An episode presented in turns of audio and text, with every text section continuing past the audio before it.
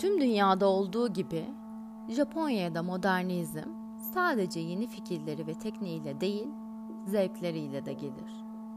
Renkler hiç olmadığı kadar parıldar. Mekanlar güçlü ışıklarla aydınlanır. Eşyadaki yaşanmışlık izleri birer birer kaybolur. Yazdığı her metinde Doğu Batı sorunsalını bir şekilde dert edinen Tanizaki, tüm bunları basit bir moda değişikliği olarak tanımlayıp geçmez. Dünyayı algılamanın ve yaşamanın bu yeni biçimiyle sert bir hesaplaşmaya girer. Tanizaki gibi bir dehanın bu hesaplaşmaya dair söyledikleri sadece bir beyni dönüşümünün değil, modernizm tecrübesi yaşamış her kültürün ortak macerası olarak da okunabilir.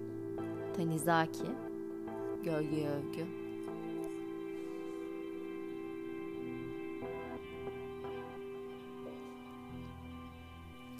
Atalarımız aydınlık yere yukarıdan vuran ışığı dört yönden keserek bir gölgeler dünyası yarattılar ve bunun derinliklerine de kadını yerleştirip onu varlıkların en beyazı olarak mimlediler. Eğer beyazlık en üstün güzellik için vazgeçilmezse o zaman bizim de başka şansımız yoktu. Bu duruma itiraz ediyor değilim. Beyaz ırkların saçları açık renkli ancak bizim saçlarımız koyu. Böylelikle doğa bize karanlığın kurallarını öğretti.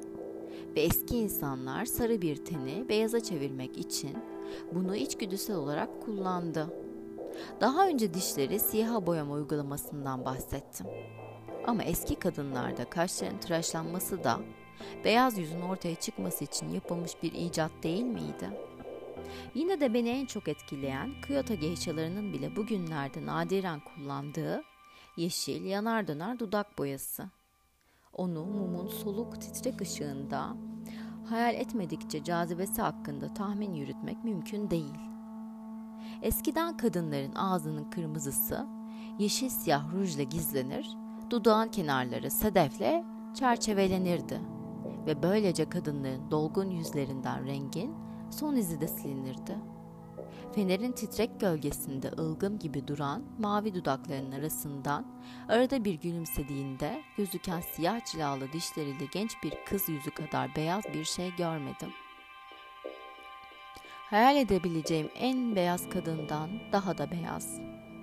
Beyaz ırkın kadınının beyazlığı berrak, gerçek ve tanıdık. Bu uhrevi beyazlığa benzemiyor. Belki de bu beyazlık aslında yoktur bile. Belki de ışık ve gölgenin haylaz bir oyunudur. Anlık bir şeydir. Ancak bu bile yeterli. Daha fazlasını bekleyemeyiz. Bu beyazlıktan bahsederken aynı zamanda onu çerçeveleyen karanlığın renginden de bahsetmek istiyorum. Bir keresinde Tokyolu bir arkadaşımı Kyoto Shimabara'daki Sumiya'ya götürdüğümde yaşadığım unutulmaz bir karanlık görüntüsü geliyor aklıma. Sonradan yangında yerli bir olan çam odası denilen geniş bir Japon odasındaydım. Sadece mumların ışığıyla aydınlatılmış geniş odaların karanlığı ile daha küçük odaların karanlığı çok farklı. Kapıdan girdiğimizde arkasında geniş bir paravan olan bir mumun yanında diz çökmüş, kaşları tıraşlı ve dişleri siyaha boyalı orta yaşlı bir garson hanım vardı.''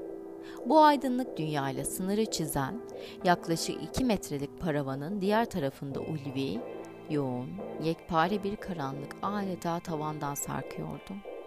Mumun kırılgan ışığı onun karanlığını delemiyor ve ışık sanki siyah bir duvardan geri sekiyordu.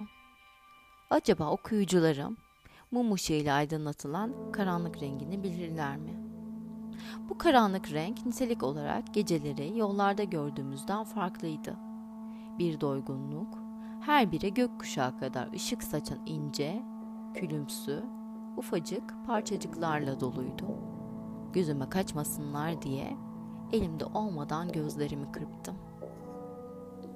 Şimdilerde Japon evlerinde 6, 8 ve 10 tatamilik Küçük odalar daha moda ve mum kullansanız dahi o karanlığın rengini elde etmek mümkün değil. Ancak eskiden saray ve eski genel evlerde tavanlar yüksek, koridorlar genişti. Odaların eni ve boyu genelde 3 metreyi buluyordu ve karanlık oralara her zaman sis gibi çöküyor olmalıydı. Eskilerin seçkin aristokratı bu asılı kalmış kür rengi parçacıkların içine gömülüyor, ona bulanıyordu. Ancak elektrik ışığına alışmış günümüz erkeği bir zamanlar bu tür bir karanlığın var olduğunu çoktan unuttu. Hayaletler için her zaman bir şeylerin titreşip parıldadığı, görünür karanlıkta, kimi zaman dışarının karanlığından daha büyük korkuları barındıran o karanlıkta belirmek kolay olmuş olmalı. Bu karanlıkta hayaletler ve canavarlar faaldi ve aslında orada kalın perdelerin ardında bu yobu yani paravan ve fusuma katmanlarının arasında yaşayan kadın onlarla aynı tür bir varlık değil miydi? Karanlık onu on kez, yirmi kez sarıyordu. Kiminosunun yakasını, kollarını, eteğinin katlarını, boşluğun davet ettiği her yeri dolduruyordu. Dahası belki de tam tersi geçerliydi. Karanlık onun ağzından ve siyah dişlerinden ve saçının karasından tıpkı büyük bir örümceğin ipliği gibi yayılıyor olamaz mıydı?''